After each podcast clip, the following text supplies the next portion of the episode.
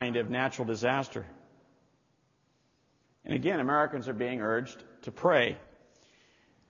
Louisiana Governor Kathleen Blanco, about uh, a week and a half ago on Wednesday, as the floodwaters were rising, ordered a complete evacuation of the city, and then she asked for a statewide day of prayer. She said, as we face the devastation wrought by Katrina, and as we search for those in need, as we comfort those in pain, and as we begin the long task of rebuilding, we turn to God for strength, hope, and comfort. I am asking that all of Louisiana take some time Wednesday to pray. Now, it's hard to imagine that anyone would not vocally support the governor's call to prayer. But when it comes to actually praying, getting about the business of prayer, as the governor requested, many people are content to simply feel sorrow and compassion give some money, maybe attend church, go through some other kind of religious exercise, but easily overlook the kind of actual praying that she requested. Others want to pray, but resort to standardized religious prayers they learned as a child or in some kind of religious class and just keep reciting these things over and over again with not much thought or heart put into the prayer itself. Still others feel moved to pray, but struggle with where to begin. Or what exactly to say to a God that seems strange and distant and almost unknowable. How can we act on what most of us purposed to do? To pray to God on behalf of those around us who have suffered so much. How exactly are we to approach and communicate with our God and Creator? How can we represent the needs of our fellow Americans before Him? Indeed, how can we represent or bring before Him our own needs. Friends, this is not just a problem for non-religious people. It's a problem for religious, even deeply religious people as well. In fact, even the disciples of Jesus, having spent a lot of time with him, after watching Jesus off in a certain place Perhaps a few 10, 15, 30 feet away, 100 feet away, there was Jesus, perhaps on his knees, praying to the Father. And they saw him praying and they said, Oh Lord, would you teach us to pray? Would you teach us to pray, Lord? What Jesus taught them is the prayer that we have come to call the Lord's Prayer.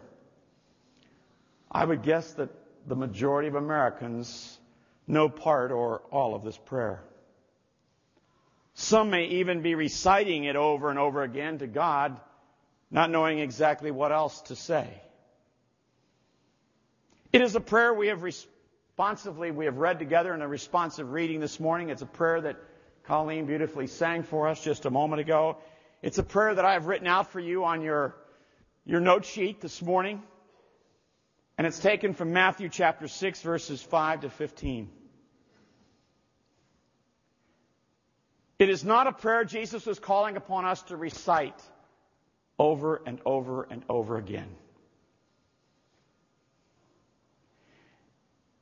It is not really the Lord's Prayer, but a model prayer designed to teach his disciples and to teach us how to pray. It's not the Lord's Prayer because he could not have prayed this prayer. You see, he was sinless. And so he would not have prayed, Father, forgive me for the sins that I've committed. Forgive me my debts as I forgive my debtors. He forgave others, but he had no sins to confess. This was not his prayer that he prayed. It was a model prayer that he gave to his disciples and to you and I this morning as we desire to follow him. We might better call it the disciples' prayer. It's a moving prayer with unforgettable words. But often when you hear people reciting it, and we know it from heart, you want to go up and say, Do you know what you're reciting? Have you ever thought about those words, Our Father, who art in heaven, hallowed be your name, thy kingdom come, thy will be done on earth as it is in heaven? Have you ever thought about those things? And I dare say that in most cases, people probably haven't given it a lot of thought.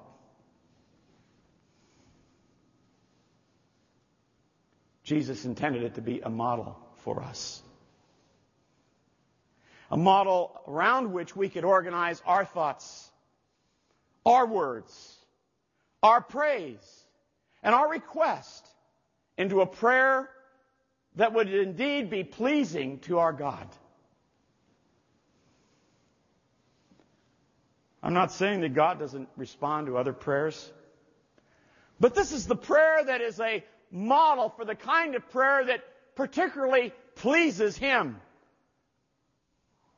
A prayer that He delights in hearing. So I would like to invite you this morning to journey with me through this prayer. And the first thing that you and I will notice as we go through this prayer together is that it's in the midst of a very, of another very famous portion of scripture, the Sermon on the Mount from chapter 5 to chapter 7 in Matthew. And the Sermon on the Mount was a sermon that Jesus delivered primarily to his 12 disciples and some of the other disciples that were around him. But he had delivered it in the, in the presence of a large audience so they could listen in. And he was, in this sermon, his primary point was he wanted to talk to them about righteous living as opposed to the mistaken notions of righteousness in their own religious world. There was a lot of ideas, well, how to live in a right way and how to live a life that is pleasing to God. And Jesus is saying, if you want to be my followers, what you've seen and heard from others will not be sufficient. Your righteousness will need to exceed theirs. And I want to set you straight as to what I mean. Now, some of the mistaken notions that people have about righteousness or doing what is right before God involved prayer in particular. And so Jesus introduces his instruction on prayer to his disciples by, den- by denouncing what so often passes for the right way to pray. And the bottom line is, you really don't want, in most cases, to follow religious people if you want to learn to pray in a way that pleases God. If you want to learn to pray so that your prayer is especially pleasing to Him, Jesus says, do not follow particularly two types of religious people. Religious hypocrites and the religious heathen. Now I'd like for you to read with me as we look first of all at the religious hypocrite. And we read in Matthew chapter 6 verse 5, and when you pray you shall not be like the hypocrites for they love to pray standing in the synagogues and on the corners of the streets that they may be seen by men. Assuredly, I say to you, they have their reward. The most ostentatious leaders of all were the Pharisees. Most of us have heard of them. They were masters at using God to win the praise and the admiration of men and women. Jesus called them hypocrites which was a term used in the theater of that day, meaning to speak from under a mask. In other words, you hold up a mask of piety, you play the role of the pious, holy one that can really pray for God and for God's people, or to God and for God's people. And the Pharisees were just masters at that. Jesus called them hypocrites because they held up before men the mask of piety of religious conviction, of devotion to God. But inside, Jesus would call them later on, they were whitewashed sepulchres full of dead men's bones, wicked and corrupt. That's what was underneath the mask of so many of them. Their hypocrisy was especially prevalent when they prayed. They did not pray sincerely. They did not pray but to build themselves up before men. Prayer to a Pharisee was a was of no use, no value if it would be alone or in a small group. Why waste your time? You want a large number of people to impress them with your piety and your the length of your prayers and your oratorical skills and you can raise your hands and, oh God. That's the kind of thing you hear today. They stood there resplendent in their robes, sounding as religious and as humble as possible, all to be noticed and approved by the crowd. Oh God. For those who might be tempted to follow and model their prayer life after them, Jesus said, Remember, assuredly, I say to you, they have their reward. They got the approval of the, and the congratulations of men. That's what they were after. They have their reward. But they have no reward from God. He did not approve of their prayers and does not approve of their prayers. They did not even have the joy of a relationship with God. Religious hypocrisy is most evident in prayer. When we pray to be heard by men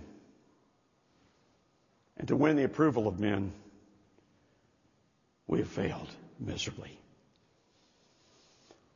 Then, in what ways can we avoid such hypocrisy in our own prayers?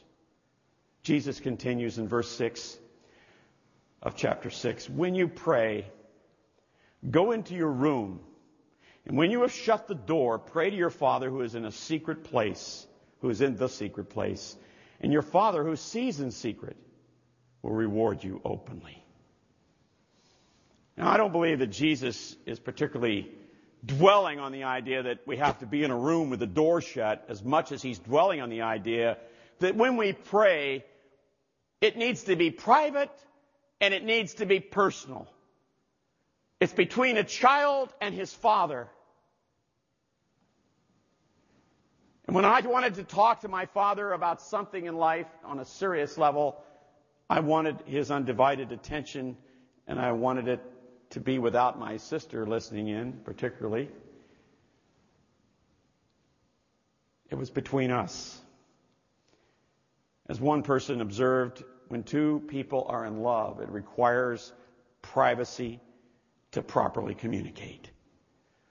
One prying eye can spoil the communication. As soon as we become conscious of an observer, we begin to lose consciousness of the Father. Now, many are saying, well, what about when we pray in church like we did this morning? But in that context, we're representing this body as one body before God. And that's what, not, not what Jesus is discussing here. He's actually looking and speaking to the individual. He's talking about our private personal life. The second group we must look out for as a model for prayer are the heathen, the religious heathen. Now, the heathen, the word heathen isn't my word, but it refers to, in that day, in Jesus' day, those who were part of pagan religions. And usually pagan religions, if you study Greek mythology and Roman mythology and things of that way, I mean, they had a whole consortium of gods. And they would talk to these gods, and, and these gods were much like men. I mean, they had to get rest, they banqueted, they partied, they they were off on sexual liaisons. They were involved in all kinds of things. And so the heathen believed that in order to be effective in prayer, the prayer must be lengthy and it must be repetitive. The heathen believed that their gods usually were too involved or too preoccupied or, or too tired to be bothered with them and the requests that they might have for their needs, the needs of mere mortal men. They might be banqueting, they might be pursuing some kind of personal pleasure, or just plain sleeping. And so the heathen religious people of Jesus' day would say their prayers over and over and over again so that some time they might just catch their God at home and listening to what they might have to say. You know, when they weren't eating or drinking or playing or sleeping, they might hear. The constant incantations of a pagan priest in our world today, the prayer wheel of a Tibetan Buddhist, the beads, the constant repetition of ritualistic worship and prayer, even in the Christian church, all falls under the heathen religious practice. Therefore, Jesus says in verse 8, He says, Therefore, do not be like them, for your Father knows the things you have need of before you ask Him. The heathen they think they will be heard for their many words, but don't be like them because the Father knows what you need before you even ask Him. Dwight Pentecost, one of my professors at Dallas Seminary, made this point. Thought it was beautifully put. He says, A faithful father anticipates the needs of his children. An experienced father does not need to be informed what the child needs because he has anticipated the need. Prayer is not designed to inform God what our needs are. As faithful father, he knows. Prayer is designed to let God know that we know our need. And in our need, we trust Him to provide. Since God already knows and is willing to meet the need of His children, it is not necessary to inform Him with endless repetition. For the purpose of affirming our dependence upon Him, we pray and we ask. When my children grew up, I, I sort of understood what they needed. When they went off to college and they would call, I knew what they needed. That sounds like mine, but I guess it's not. It's my call signal. I thought, uh oh, it's on. It's in there, but it's not coming from that side. But when they were in college, they would call home, and I knew what they needed. It was money. I wanted to hear them say, though, Dad, could you send me some money or I need some help? They didn't need to keep begging me or going over and having some kind of incantation that they would recite over and over again, although it may have sounded like that at times. I didn't want them to utter empty words or talk idly or speak nonsense or speak without thinking. Just to be straightforward and think through what you're going to say. Dad, I, I've got a, a test coming up and I need some more help financially. I can't work right now or whatever. Can you send me some money? And it's the same thing with prayer. What this matter with the heathen involves is the heathen doesn't have their brain in gear. They're not praying thoughtfully. And that's the problem. There's not a thoughtful thinking, a praying. It's a prayer that is just sort of babble, it's just going through the motions. Jesus says, think. Don't be like the heathen. Think when you pray. And let me just give you a tip. When you pray, slow down. Don't worry about some dead space in the conversation. I mean, we have to worry about those things on Sunday morning because we're all programmed to think, you know, if there's a dead space, it's a terrible problem. But when you're talking to God in private, it's okay to have a sentence and take a moment, recollect your thoughts and say something again, or maybe if it didn't come out quite right, to repeat it in a different way. You're talking to a real person. You're not going through the motions. Our prayers are never to be ostentatious like the Pharisees, nor are they to be thoughtless repetitions like the heathen. How then are we to pray? How are we to pray so we can converse with the infinite God?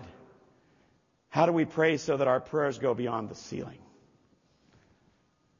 Like a rabbi in the tradition of the first century, Jesus in verses 9 to 13 gave his disciples a model on which to base their prayers. This isn't a prayer that we're to do the same thing with that he's condemning. This isn't some kind of, of prayer that we're to recite over and over and over again without any thought. This is a model. It's a pattern for our own prayers. This is how to pray, Jesus says. This is where you start. This is the basics. As one person said, it resembles the beginning scales of a piano teacher sets before a new pupil. Here, A, B, C, D, E, F. Play this. These are the beginning scales. The Lord's Prayer. It serves as a basis for prayer, showing us what to pray about and how our thoughts are to be organized and developed as we pray. Now, the prayer is easily divided into two major sections. First, our prayers are to be focused on the Father. And that's verses uh, 9 through uh, 10. And then, secondly, our prayers are to be focused on the Father's family. First, they're to be focused on the Father. Secondly, on the Father's family. And may I just suggest that if you would take that outline alone and bring it to your prayers, it will help you a lot. In our home, when we would have a time of prayer around the dinner table or whenever we would pray with the kids, we tried to stress, let's talk first of all to God about God. Let's thank Him. Let's praise Him. Let's, let's be involved with what God's involved in from His perspective. And then we can bring forth those things that we have need of or believe we have need of. The prayer can be easily divided into two sections. First, our prayers are to be focused on the Father. And second, our prayers are to be focused on the Father's family. First, our prayers are to be focused on the Father. And as we focus on the Father, there are four concerns that should be at the center of our attention. They're represented by four phrases here. First, our Father in heaven. Second, hallowed be your name. Third, your kingdom come. And fourth, your will be done. Now let's take the first of these and we'll walk through them very quickly. First, he says, Our Father in heaven. Friends, when he says our Father, that says so much. Remember the prayer that I shared with you last week? The woman that, the imaginary woman who was in a, the storm, the Katrina, Katrina storm, with all the different people around her. They're praying different ways and, you know, it's reciting prayers from the past and so on. You know, Lord, I lay me down to sleep. I pray the Lord my soul to keep. And if I die before I wake, I pray the Lord my soul to take. And God is great. God is good. And That's what you hear around you. But then here comes this girl.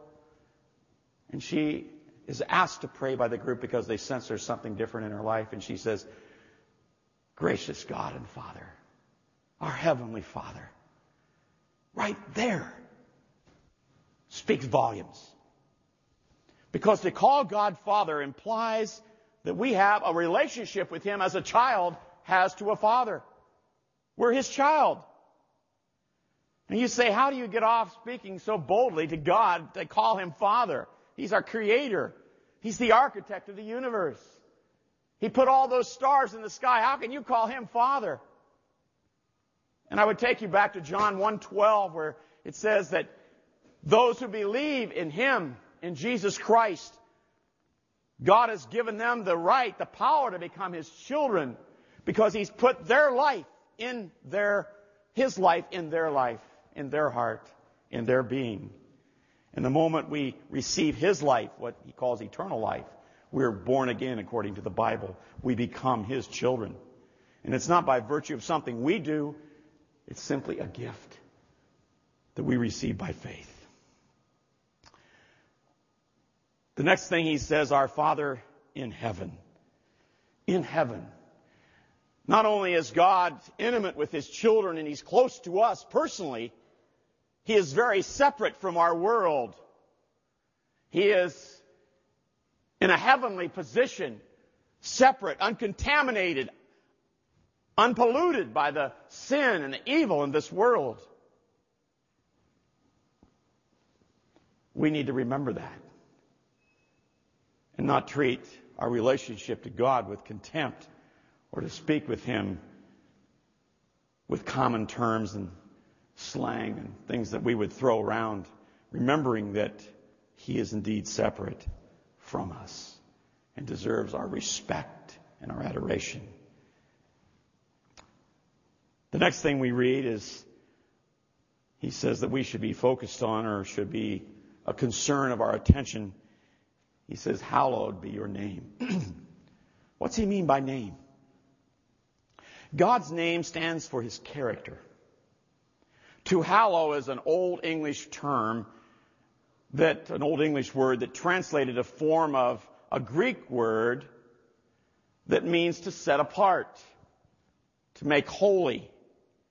The name of God means to, to honor or hallow that name means to revere it or to honor it, to make it special, to set it apart from all else and then fall down and, awe, and, and be in awe of it. It begins in our heart and mind and spreads to our whole person.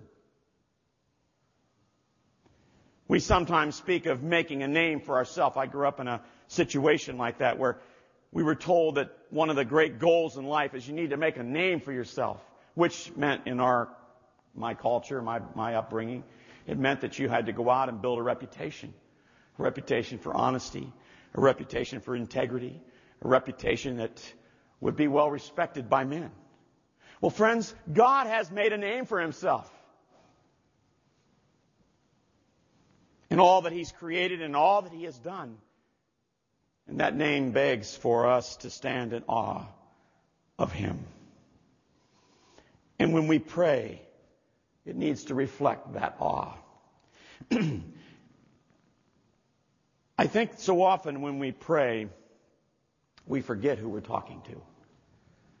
Haddon Robinson, a professor of mine at Dallas Seminary, he said this Sometimes we pray as though God were deaf that he needed encouragement. At other times, we pray as though he were almighty in the sense that he pushed people around at will, as though he were, as, as though he were too small or lazy or full of himself. At times, our prayers flirt with blasphemy and imply a God hardly worth knowing. Our requests may not honor God at all. Sometimes, sometimes we desire that our own name will be honored or hallowed. At other times, our prayers reflect names of men and women on earth we honor more than His the names of our family members and friends. We fear the names of political leaders, employers, or competitors. Compared to the honor we bestow on creatures like ourselves, God's reputation may be an insignificant concern in our prayers. You know, that's, that's so true. People just jump right in and start telling God what they expect or want or what He's supposed to do. Putting the question bluntly, if God answered the prayers you offered this morning, whose name would be exalted? That's a good question. If God answered the prayers that we asked or prayed this morning, whose name would be exalted? His or ours? To ask that the Father's name be hallowed means that we desire His character to be revered, His person to be stood in awe of. But how can we desire to revere a character we know nothing about? How can we stand in awe of a person we have no interest in knowing? When it comes to our being effective in prayer, to me, this is the heart of the problem, the heart of the issue. We just don't know what God's like. So no wonder we start our prayers with, God give me this, this, and this, and that's the end of our prayer. If you say to, when my children were younger, we would try to emphasize the importance of praying first to God and talking about God's character and thanking Him for things that not only He's done, but who He is. But they needed to be taught what He was like. Children need to learn about God, not just about that He's the divine genie that comes out of the bottle whenever you rub it and gives you whatever you want. We need to know Him. And therefore, when we pray, His name is not hallowed because we don't know Him. Friends, that's why I believe this church exists. It's why I'm in the pulpit this morning. It's why we have Bible studies. It's why we have Awana. It's why we have Sunday school. All opportunities to learn more about God so we can come to Him and know something about the God that we're praying to and begin to be in awe of His character. It's so, so crucial to effective prayer. The third concern that is to be at the center of our attention is found in the words, Your kingdom come. Most of us, as we reflect upon our world, see a world that is seemingly out of control. We see a world that is in danger of exploding. We see things like what happened at the World Trade Center four years ago. We see tragedies in Britain, in Spain. We see men that just, you can read it in their eyes, they're full of hatred. It's everywhere. But when it comes to the world in which we live, and even the world, even the planet seems out of balance. It's not only that the world seems out of control, the planet seems out of balance, and it is. If you read your Bible carefully, you'll find that after the flood, there was this big period of time, after the judgment of the great flood that was on, on this earth, there was a period of time in which the earth was striving to reach equilibrium. And it reached a measure of equilibrium, but it's never perfectly been in equilibrium since before the flood. And the thoughtful man cries out and says, You know, is this going anywhere, Lord? Mankind seems to be capable of more and more evil, the world seems to be still pouring forth disasters that take lives and destroy cities. Where's history going? And then Jesus says, this is to be part of your prayer, part of what you consider when you pray is your kingdom come, O Lord. We must occupy ourselves with the, the Father's coming kingdom. When he shall sum up all things in Jesus Christ, when his son shall reign forever and ever, as the book of Revelation puts it, King of kings and Lord of lords, a kingdom in which the world will experience perfect peace, perfect justice, prosperity, health. But the world, I believe, will also be in perfect equilibrium. And we won't have any more hurricanes or volcanoes or other disasters that destroy and kill so many. Someone will say to me, You have an interpretive problem here, Pastor. How can we Christians pray for God's kingdom to come? I thought the rapture was the next thing to come. Well, the rapture is where Christ comes and gathers his church to meet him in the air is the next thing on God's calendar. But what happens after that? We come back with Him to this earth. And what does the Bible say? We reign with Him.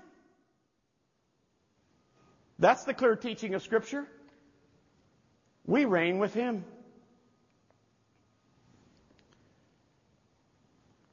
If you endure with Him, you shall reign with Him. 2 Timothy 2. That's our hope. And so we can pray for God's kingdom to come. What better thing should we be praying for than for God to establish the kingdom through Jesus Christ in which we shall reign as co-heirs with Him? We should be concerned with His coming kingdom. Fourth, and this leads from the kingdom naturally into this, we should be concerned that His will be done. His will be done. Preoccupation with the kingdom means that we should be preoccupied with God's will because that's what characterizes a kingdom. People say, What's a kingdom? Well, you need a king, but then you need people to do what the king says.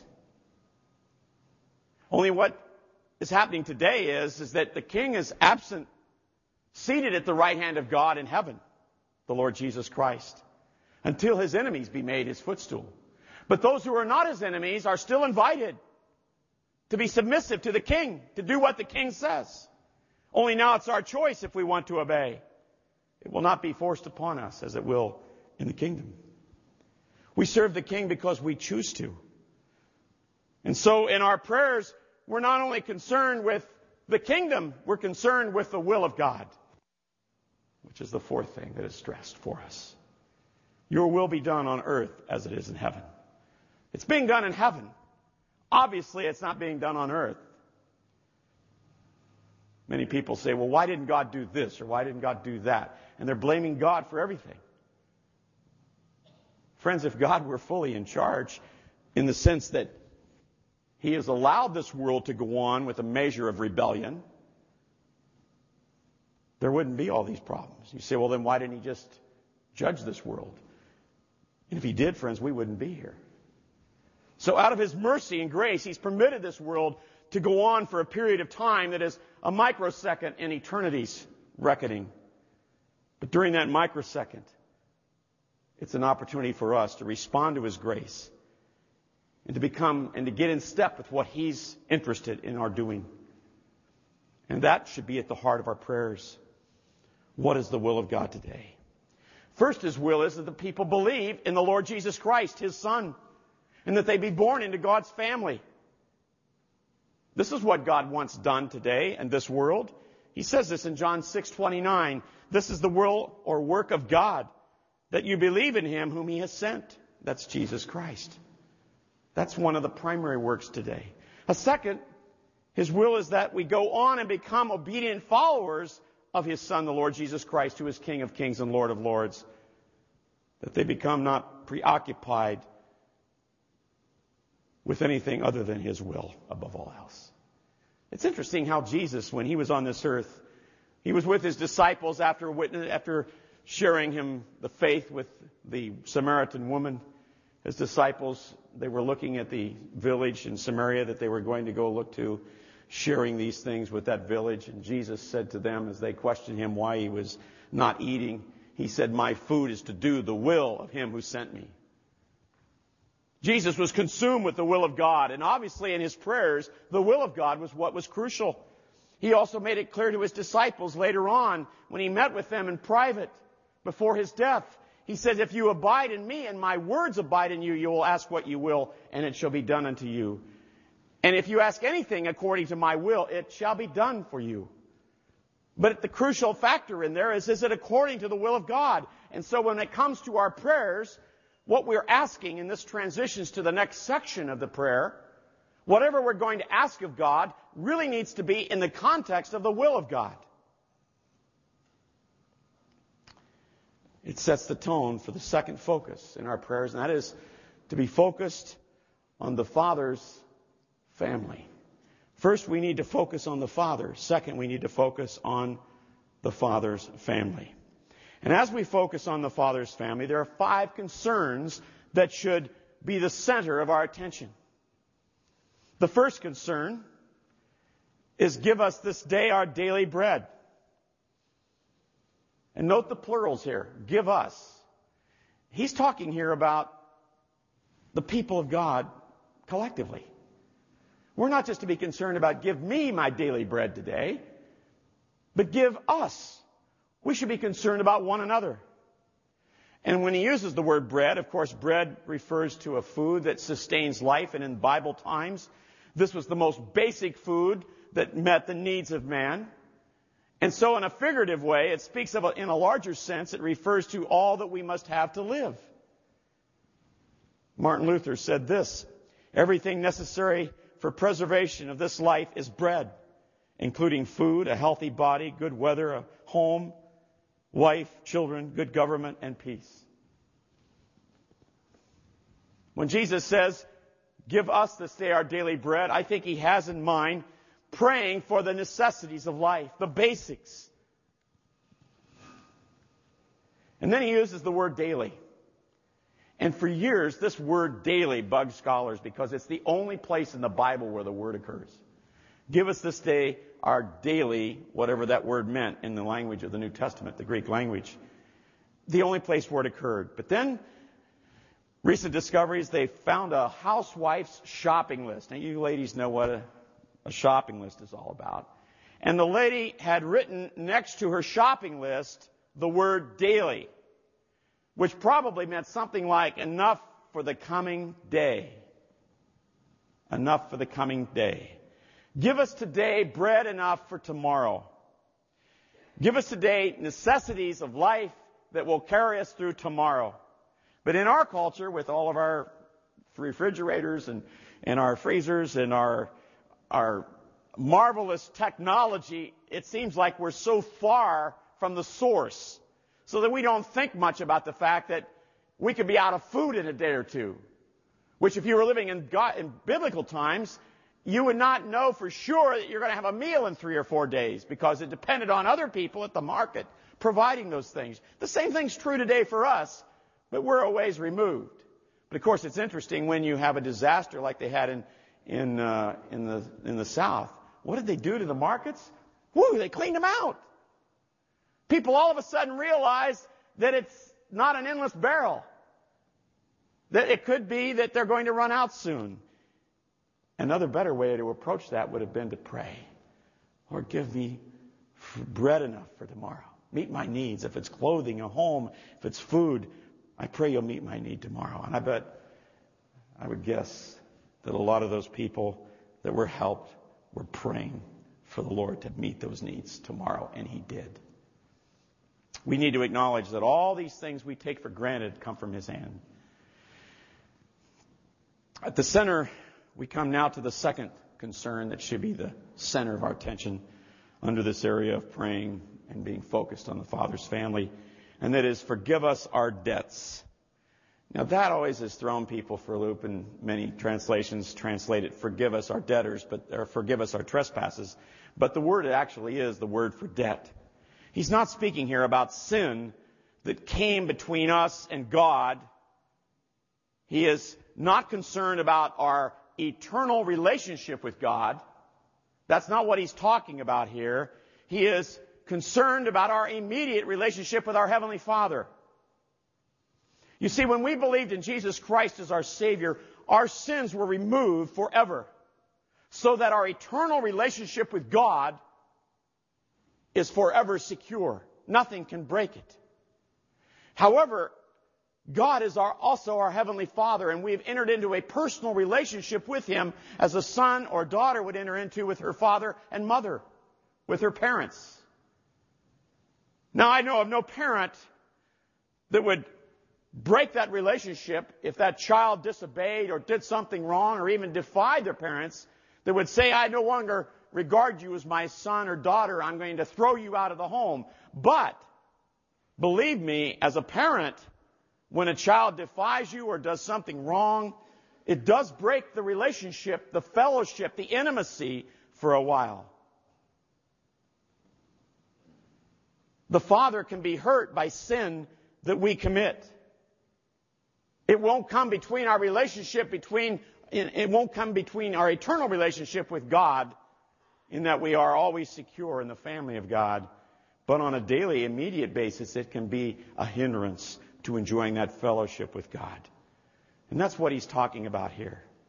He's not talking about losing our salvation. He's not talking about salvation at all. He's talking about fellowship and intimacy with God. God forgives us.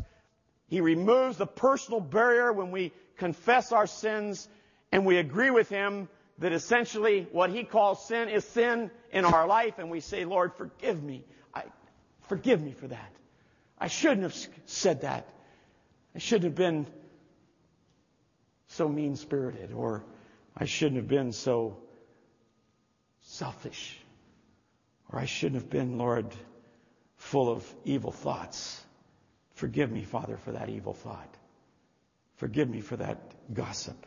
Forgive me for whatever sin that I've committed. In the moment we acknowledge that, we confess it, God forgives us.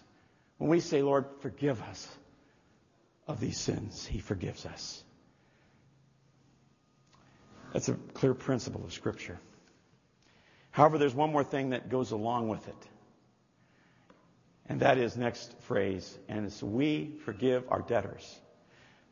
As we forgive our debtors. There's one more thing that must accompany our confession and our request from God for forgiveness. And that is we must forgive those debtors. When you commit a sin against someone, it sort of puts a debt there. It's like somebody owing you money.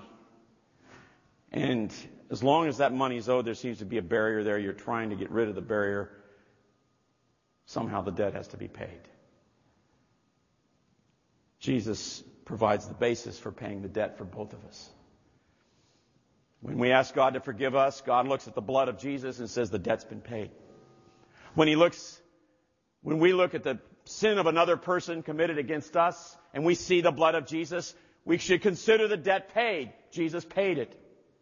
It's history. It's toast. And we should forgive them. We should be able to walk up and put our arms around them and say, I love you. I really love you. I'm not just saying it. And then there's this caveat that is added after the prayer, but I'm putting it in here. And we read, For if you, verse 14, for if you do not forgive men their trespasses, your heavenly Father, or if you forgive men their trespasses or debts, your heavenly Father will also forgive you. But if you forgive men, do not forgive men their trespasses or debts, neither will your heavenly Father forgive you yours. That's the caveat.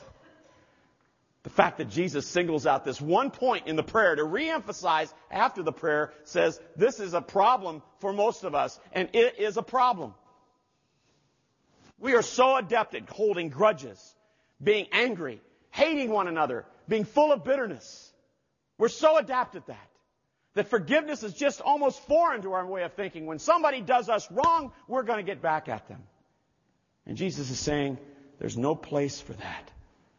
There's no place for that. If you want to have an ongoing relationship with my Father and your Father, you've got to be a forgiving person, a really forgiving person. Otherwise, regard yourself as out of straits with your Father.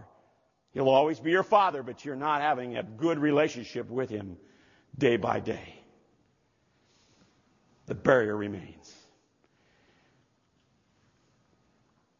The next thing, the fourth thing that he says, and lead us not into temptation. What are we praying for here? You know, this is the most difficult phrase in the, in the prayer. Have you ever thought about that? Lead us not into temptation. You know, Lord, are you in the business of leading people into temptation? That's what it sounds like. And yet in James 1, you read that the Lord tempts no man.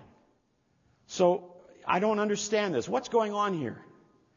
Why should I pray, lead us not into temptation? Does the Lord lead me, into temptation if I don't pray about it? This is a litotes. And maybe you've heard me mention this before because it occurs a lot in the Bible in different places. A litotes, let me just get a note here that I think is on the screen uh, above us. A litotes is a rhetorical device of understatement used in some languages in which a positive statement is intended by stating the opposite of its negative. And you say, I don't understand. It's, you've run that by too fast. Well, let's use some examples. That's not bad. What did I mean by that? That's good. You did a good job. The suit was sure no bargain. What's that mean? It was expensive. I will never forget the time we did such and such. What's that mean? I will always remember it. What you did was no small accomplishment. That means it was very, very good, very successful. If I said to you it was not an inconsiderable sum of money, you'd say, oh, that cost a lot. If I said she's no dummy, you would understand that I mean she's really smart. If I said he's no weakling, you'd understand that I meant he's really strong. These are all litotes. And the Bible is absolutely full of litotes because the Bible was written in the language of the people. Common language, the way we talk every day, we use litotes and we don't even realize it. Understatement to emphasize the positive. Listen to this. And these are famous passages. God says, My word shall not return unto me void. That's a litotes. It means my word will accomplish what I send it out to accomplish, what I purpose. Mark, Jesus, in Mark 9, Jesus says, The man who gives up all and follows me will by no means lose his, no means lose his reward. There was no danger of him actually losing a reward if he's following Jesus, what he was trying to say is he will certainly receive a great reward, and a wonderful reward. When he told the man, You are not far from the kingdom of God, he was actually saying, You are close to the kingdom of God. All the Father gives me will come to me, and whoever comes to me, I will in no way never drive away. Meaning, in the context, it's clear, I will certainly receive him if he comes to me. It's like overstating it using the negative.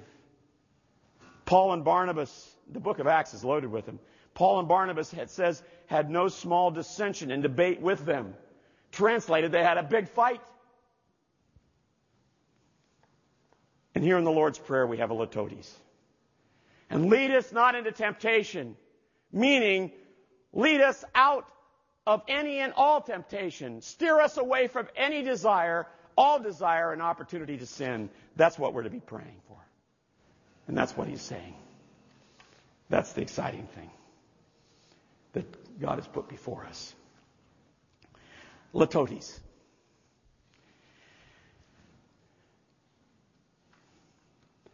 Haddon Robinson made this statement, and I think it's a very good one. He said, let's face it, we seldom want to be delivered from temptation. It promises too much fun. Song, some wag has said, don't resist temptation. It may go away and not come back. Temptation stirs the blood and inflames the imagination. If we were revolted by it, it would not be temptation. Occasionally we see where temptation will take us and we may cry out for deliverance. Usually, though, temptation doesn't seem very bad, so we play with it, flirt with it, and invite it into our lives. And when we pray about our sins, it's not temptation that bothers us, it's the consequence of our disobedience that we want removed.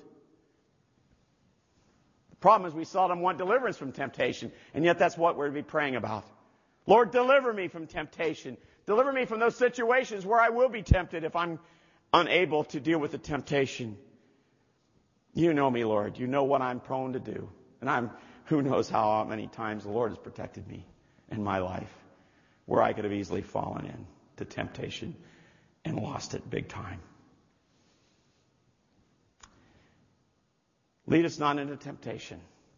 Lead us away from temptation and sin and moral failure and toward victory, victory and success in the Christian life. That's what he's saying we should be praying for. And then he adds, and deliver us from the evil one, from Satan he is a real person, friends. He is described in the Bible as a roaring lion looking for somebody to eat up. I remember when I go to the zoo and the lions would roar. Whoo! It was scary. But that's exactly what Satan is doing. He's roaring and he's looking for someone to devour. How to ruin your life. He wrote the book. You wonder, why do so many people seem to be so self-destructive? It's just like, how can I flush my toilet, my life down the toilet? And they've written the book on it. And you know who's working in their life? Satan is. He's just laying it all out in front of him. One temptation after another. We need to pray. Deliver us from the evil one who would want to tempt us to fail. How are we, how are we to pray so our prayers are received and delighted in in heaven? First, we need to focus on our Heavenly Father. Our relationship, His heavenly position, his character, His coming kingdom, His will being done on earth. How are we to pray so our prayers are heard in heaven? Secondly, we need to focus on the Father's family, on our needs and the needs of our brothers and sisters in Christ, on forgiveness and our relationship with God and our relationship with each other, and on our victory over temptation, sin, and the forces of evil. That's what we're to do. But then lastly, Jesus adds one more thing. We need to send those prayers on their way to the Heavenly Father, our Heavenly Father, with a crescendo of praise and worship. A crescendo of praise and worship that makes it ever so clear that God, we're counting on you. And we really believe that in the end, when it's all said and done and this life is ended on this earth, that it will just unfold into a, a new opportunity, a new life, in which your kingdom and the answered prayer that you have powerfully answered in our lives and the, the way that you have magnified your name will all come to a crescendo in eternity forever and ever. For yours is the kingdom and the power and the glory forever. That's how we're to end it. Is it worth the, really worth all the effort to pray a prayer our Heavenly Father would delight to hear? You know, it's a lot of work to pray. It's a lot of work to preach this message. It's gone longer than I thought it would. To go through this and really take the time to deal with it. And it's, it's a matter of, is it really worth it? Isn't it just better just to dump it out there and say, here, Lord, give me this, or, or Lord, I, I don't really need you? A little boy was playing in his sandbox with his trucks and cars. And He was just having a good, good time. The dump truck had dumped a bunch of sand in the box, and and uh, he was building tunnels and he was roads and had everything. And all of a sudden, he came on this rock that was right in the middle of everything, big rock. And so the little boy, he was very little, five, six years old. He starts trying to get this rock out of the way, and he pushes it, and he rolls it. He gets it over to the corner of the of the of the sandbox, and he he then is trying to get it up over the lip of the sandbox on the other side, get it out of the way. But it just, he just couldn't do it. He got down with his, his back and he pushed it with his hands. He tried to roll against it. He did everything he could with his feet. He worked with it for a good 30 minutes. And all this time, the boy's father watched from the window as this drama unfolded. And he watched the boy working it. And finally, he came out to the boy who just burst in tears eventually. He just couldn't figure out what to do. He couldn't get the rock out of the box. And the boy's father gently but firmly said to him, Son, why didn't you use all the strength that you had? He said, Dad, I used all the strength that I had. And he was sobbing away. I used all the strength that I had. And the father said, No, son, you didn't use all the strength that you had. You didn't ask me. You didn't ask me. And then he reached down, takes the stone out of the box, sets it outside of the box, and the boy went on to play. Friends, prayer is worth the effort in more ways than we could believe. Not only will it pay big dividends in this life, we can't begin to understand how many dividends it will pay in the life to come. Father, help us today as we take to heart what you've given to us. May it encourage us. May it challenge us. May it instruct us in the way we should talk to you. And Father, we do thank you that we can call you our Father, that Jesus died for us, and that when we believed in him, you gave us new life, eternal life, that we were born into your family. And Father, we thank you for that gift and that all that you've asked of us is to believe for we could offer nothing else but simply to trust Him. We thank